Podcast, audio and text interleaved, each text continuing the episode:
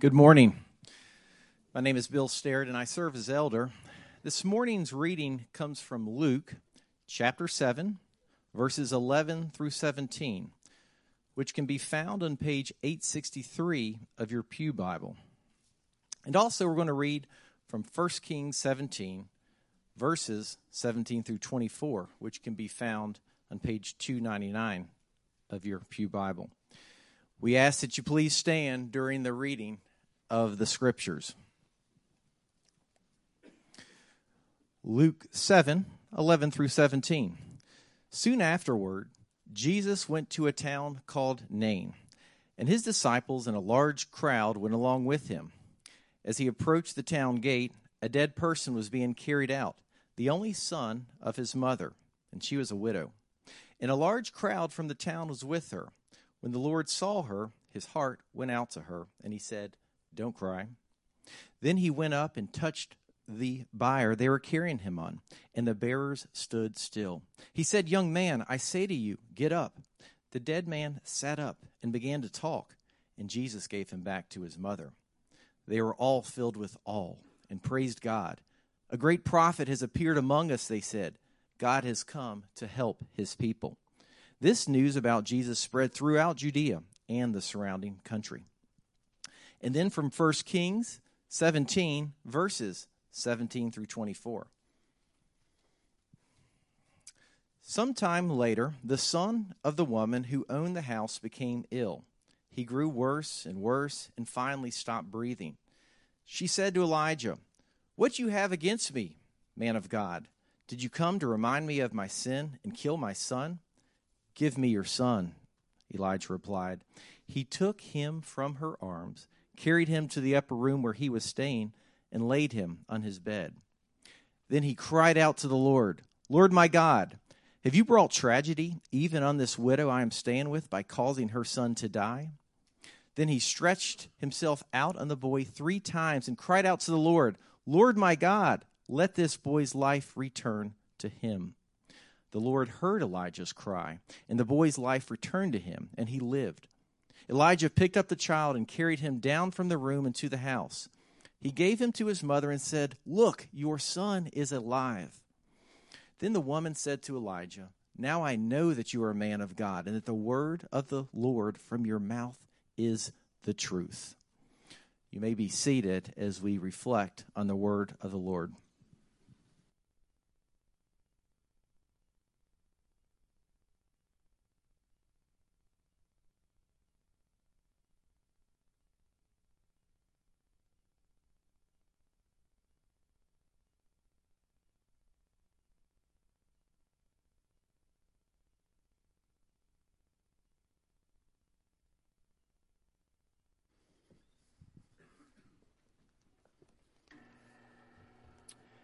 Good morning, everyone.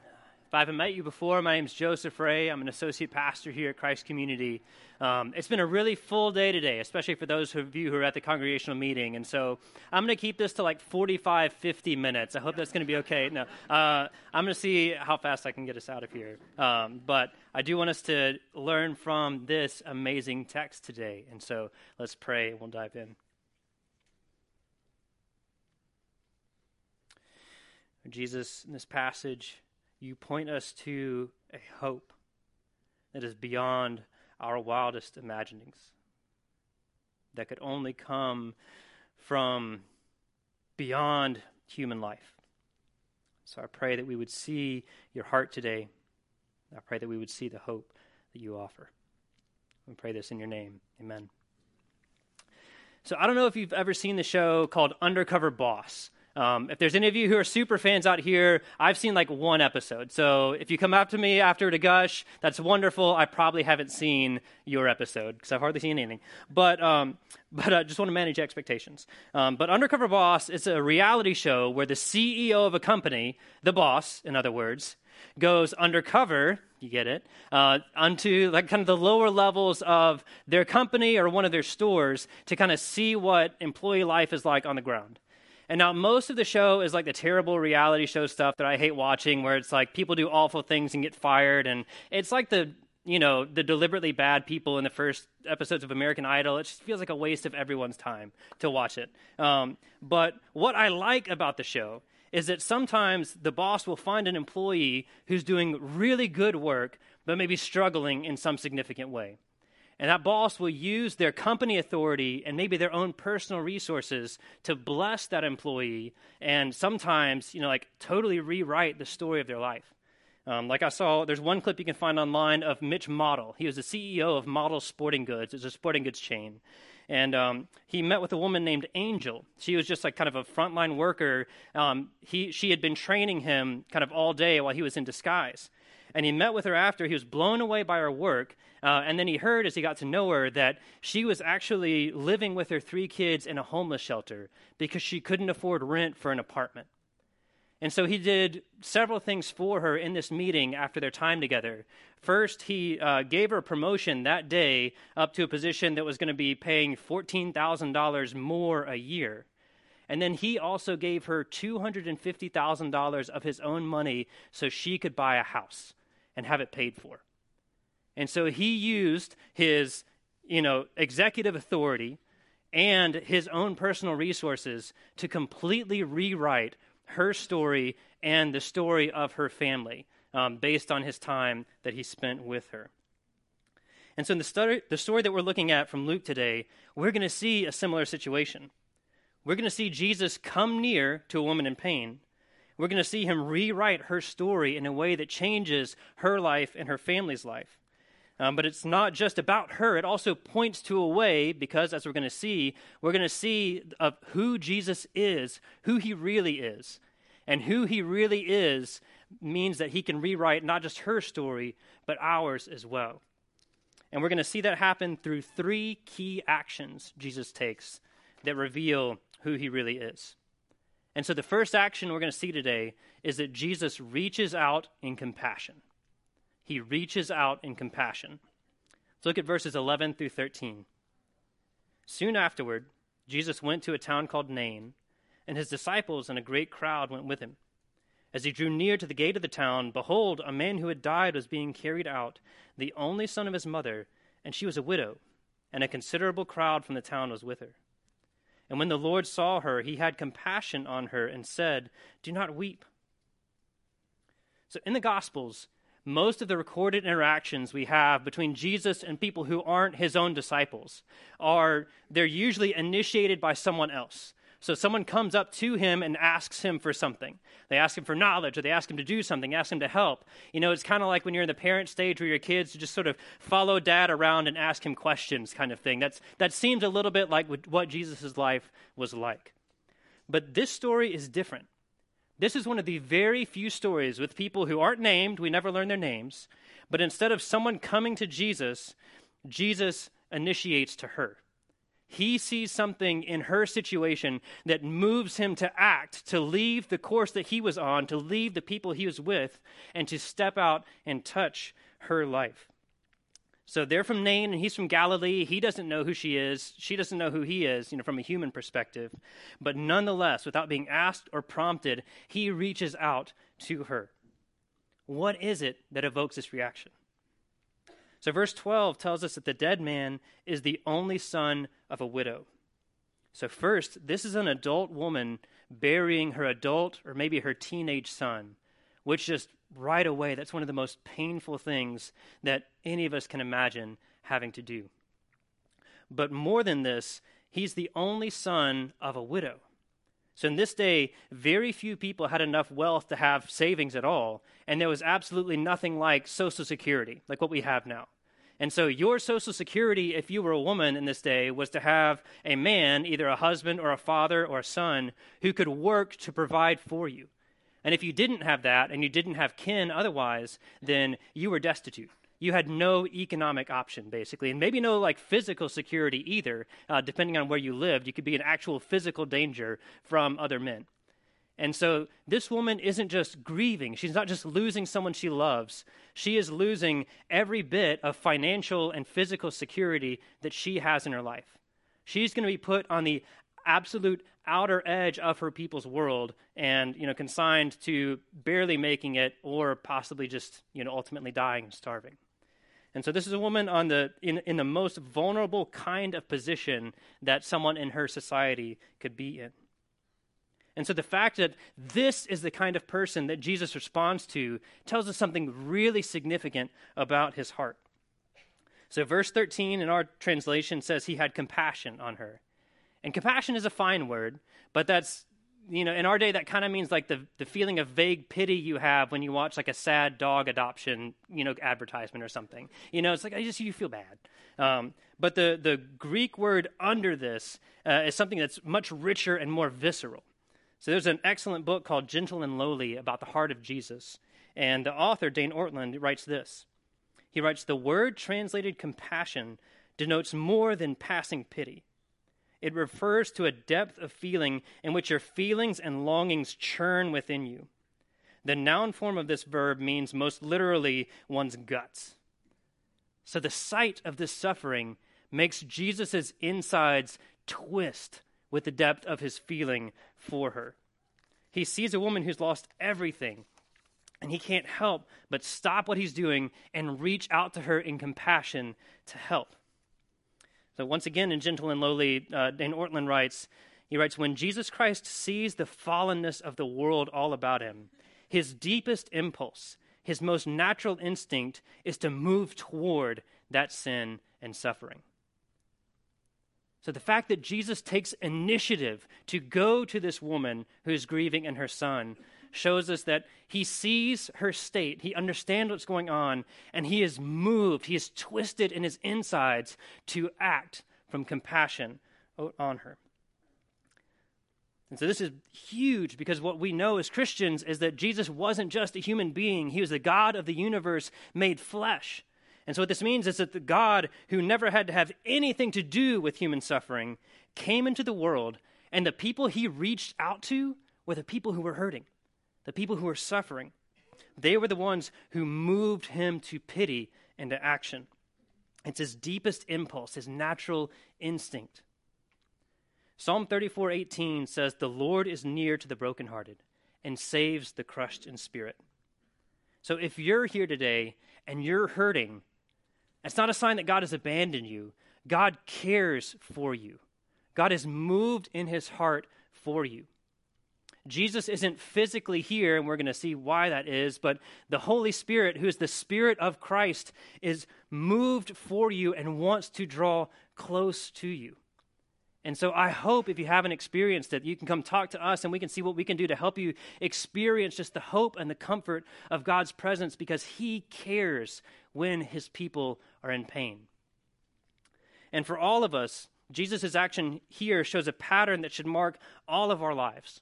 So if we have been united to Christ, if we are one with Him and we share His spiritual DNA, then one of the signs of that is that we should be moved in compassion as well.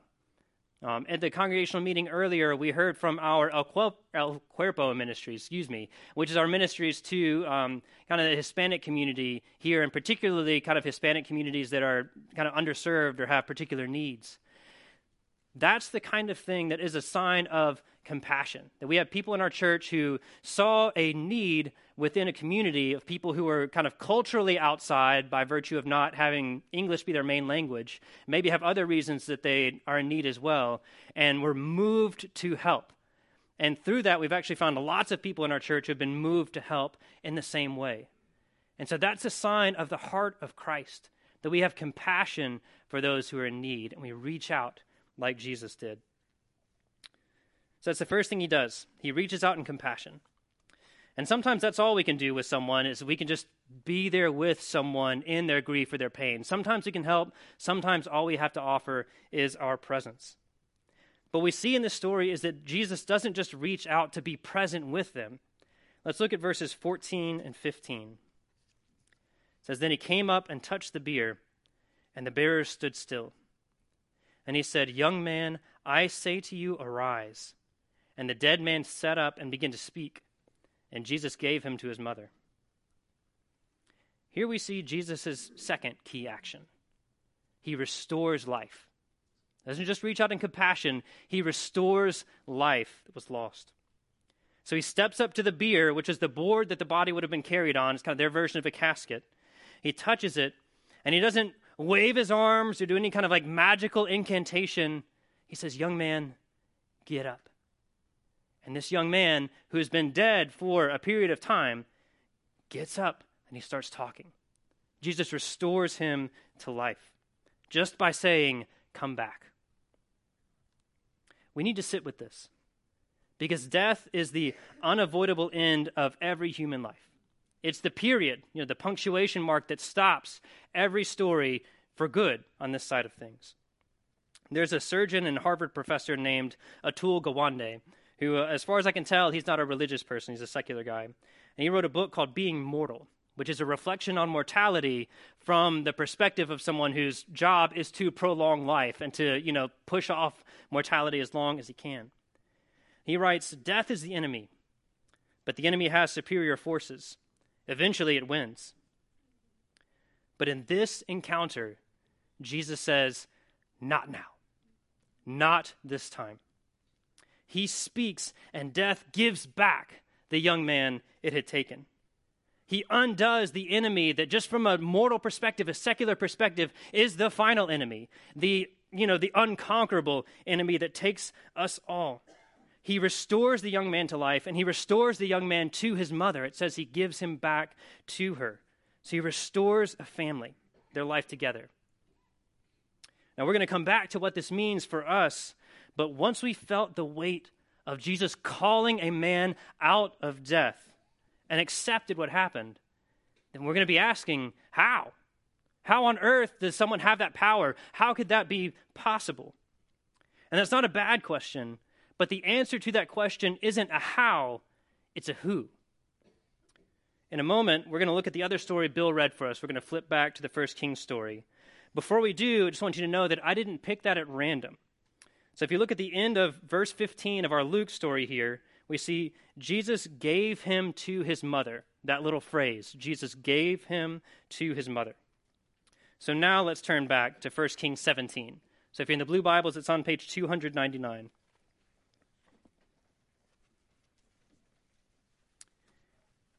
And look verse first at verse 23. It says Elijah took the child and brought him down from the upper chamber into the house and delivered him to his mother. So in the Greek version of the Old Testament, which would have been like the Bible of Jesus' day, this phrase is exactly the same as the phrase in Luke 7. Jesus gave him to his mother. And so when Luke was writing his account, he would want his readers to think back immediately to this story here in 1 Kings that happened through the prophet Elijah.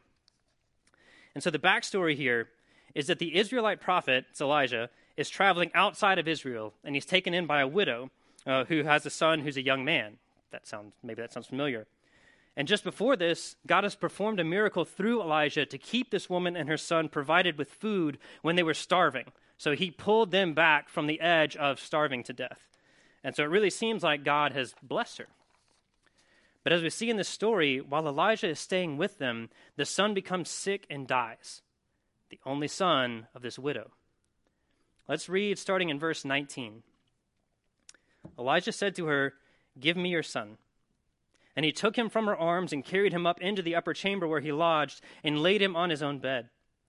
And he cried to the Lord, O Lord my God, have you brought calamity even upon the widow with whom I sojourn by killing her son?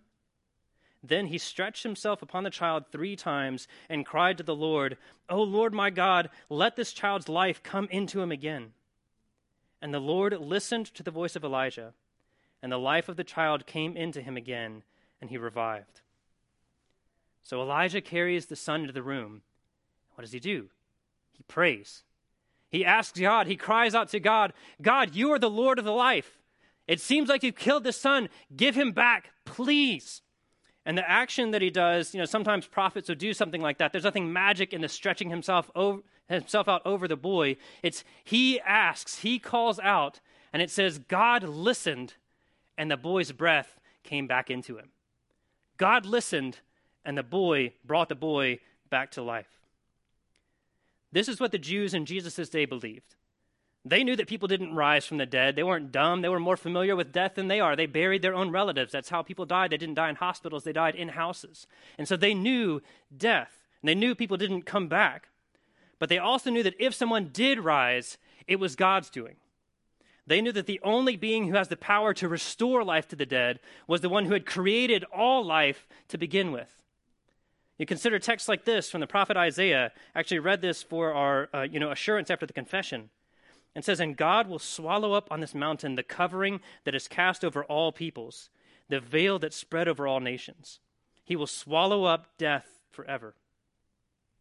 Or this from the prophet Ezekiel Thus says the Lord God Behold, I will open your graves and raise you from your graves, O my people, and I will bring you into the land of Israel. And I will put my spirit within you, and you shall live, and I will place you in your own land. They knew that there was one who who had the power to undo death. It wasn't a how, it was one who had that power. The Lord, the creator of life. And so when Elijah prays over this dead young man, he prays to that God, and God hears him and brings the boy back to life. With that in mind, let's turn back to Luke 7 and our account again. We look at verses 14 and 15. Jesus said, Young man, I say to you, arise. The dead man sat up and began to speak, and Jesus gave him to his mother. In 1 Kings, Elijah prays and God restores the boy to life. What happens in Luke? I say to you, arise. It's the same who. The same who brings this boy back to life, but this time it's not a who who's up there getting prayed to by a prophet. This time that who is standing there touching the boy's body. I say to you, arise. And life comes back into the boy.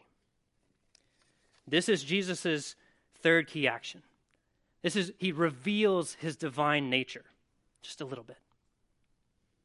Sometimes in the Gospels, the writers will record someone saying something that's truer than they know, or true in a sense that we can see on this side of the story, even though they couldn't see it back then. And so if we look at the people responding in verses 16 and 17, it says, Fear seized them all, and they glorified God, saying, A great prophet has arisen among us and God has visited his people. And this report about him spread through the whole of Judea and all the surrounding country. So they say, A great prophet has arisen among us. And that's true in a sense. You know, Jesus was a prophet even greater than Elijah, um, much greater. They also say, God has visited his people. What they would have meant is that God touched this young man's life in a special way through this person of Jesus. But what the statement is actually truer than they know and truer in a different sense than they knew. That God was visiting his people. But he was visiting them in a much more close way, much more of a, you know, at the risk of kind of, uh, whatever, making it seem silly, an undercover boss type of way. He's right there. Now, he used his authority to bring an incredible blessing to this family. Now, this is all the story was. It's a thing that Jesus did for this one family 2,000 years ago in the past. That would be amazing. You know, he'd still, we'd think he's God, but it wouldn't have much to do for us. Or even for that family, you know, as they lived on, the mother died and the son died again. So death was delayed, uh, death was deferred, but it wasn't defeated. And so that's all it is, then that's like, it's a cool story, but it's, you know, a short term reprieve for them and nothing really for us. Like Atul Gawande wrote, it won in the end. And there's a point in time where it seems like death even wins over Jesus. So, a few years after this event, he has a Passover dinner with his disciples in Jerusalem. That's the first communion, which we're going to celebrate here in a few minutes. That's the uh, be the end of our service. So, in that dinner, Jesus takes the bread they eat and he breaks it, and he says, "This is my body; it's going to be broken for you." And then he takes one of the cups of wine that they drink, and he says, This cup is the new covenant in my blood, shed for you. It's going to be poured out for you. So he tells them, My body is about to be broken for you. My blood is about to be poured out for you as a sacrifice to cover your sin. And within hours, that's what happens. He's arrested later on that night or very early the next morning, and then he's crucified. He's nailed to a cross, and he's left to hang there until he suffocates. And the Roman soldiers, they stab him in the side with a spear to make sure he's dead. Again, this is something that they were very professionally experienced with. They knew what to do. And Jesus, the young man, was taken away and he was buried. He was buried on a Friday. But on Sunday, he rose again. No one had to speak over him. No one had to say, I say to you, arise. There's no one physically there making it happen. But God Himself, God the Father, brought him back to life. And I think I've used this illustration before. This, this isn't like Rocky, kind of rising, bloodied, and bruised on a nine count. You know, it's like this is a dead body. This is a corpse that comes back to a life that is obviously healed and victorious over the powers that had brought him down. He went down to the grave with death, and he came out on top, a new creation that, as his disciples saw and gave their lives believing, had conquered death, that death couldn't touch anymore. And so, one of the, you know, the main things the early Christians were known for one, it was their incredible compassion, like we saw already. They were known for caring for people on the outer edges of society the sick, the dying, the poor. They were also known for their fearlessness in the face of death, being willing to die, not to kill, but to die rather than betray their Savior. That was because they knew that their God had come into the world and had not just come close to his people in compassion, but he had gone down under death and risen out of it in victory, and he stands forever, eternally over it. There's a vision uh, that the Apostle John has. Uh, it's in the book of Revelation.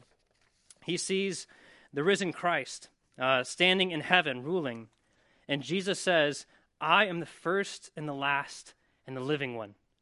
I died, and behold, I am alive forevermore. And I have the keys of death and Hades. This story gives us a glimpse of that power that authority that gives us hope that God will one day swallow up death forever. Let us hope in the Savior that we might have his life and his heart. Let's pray.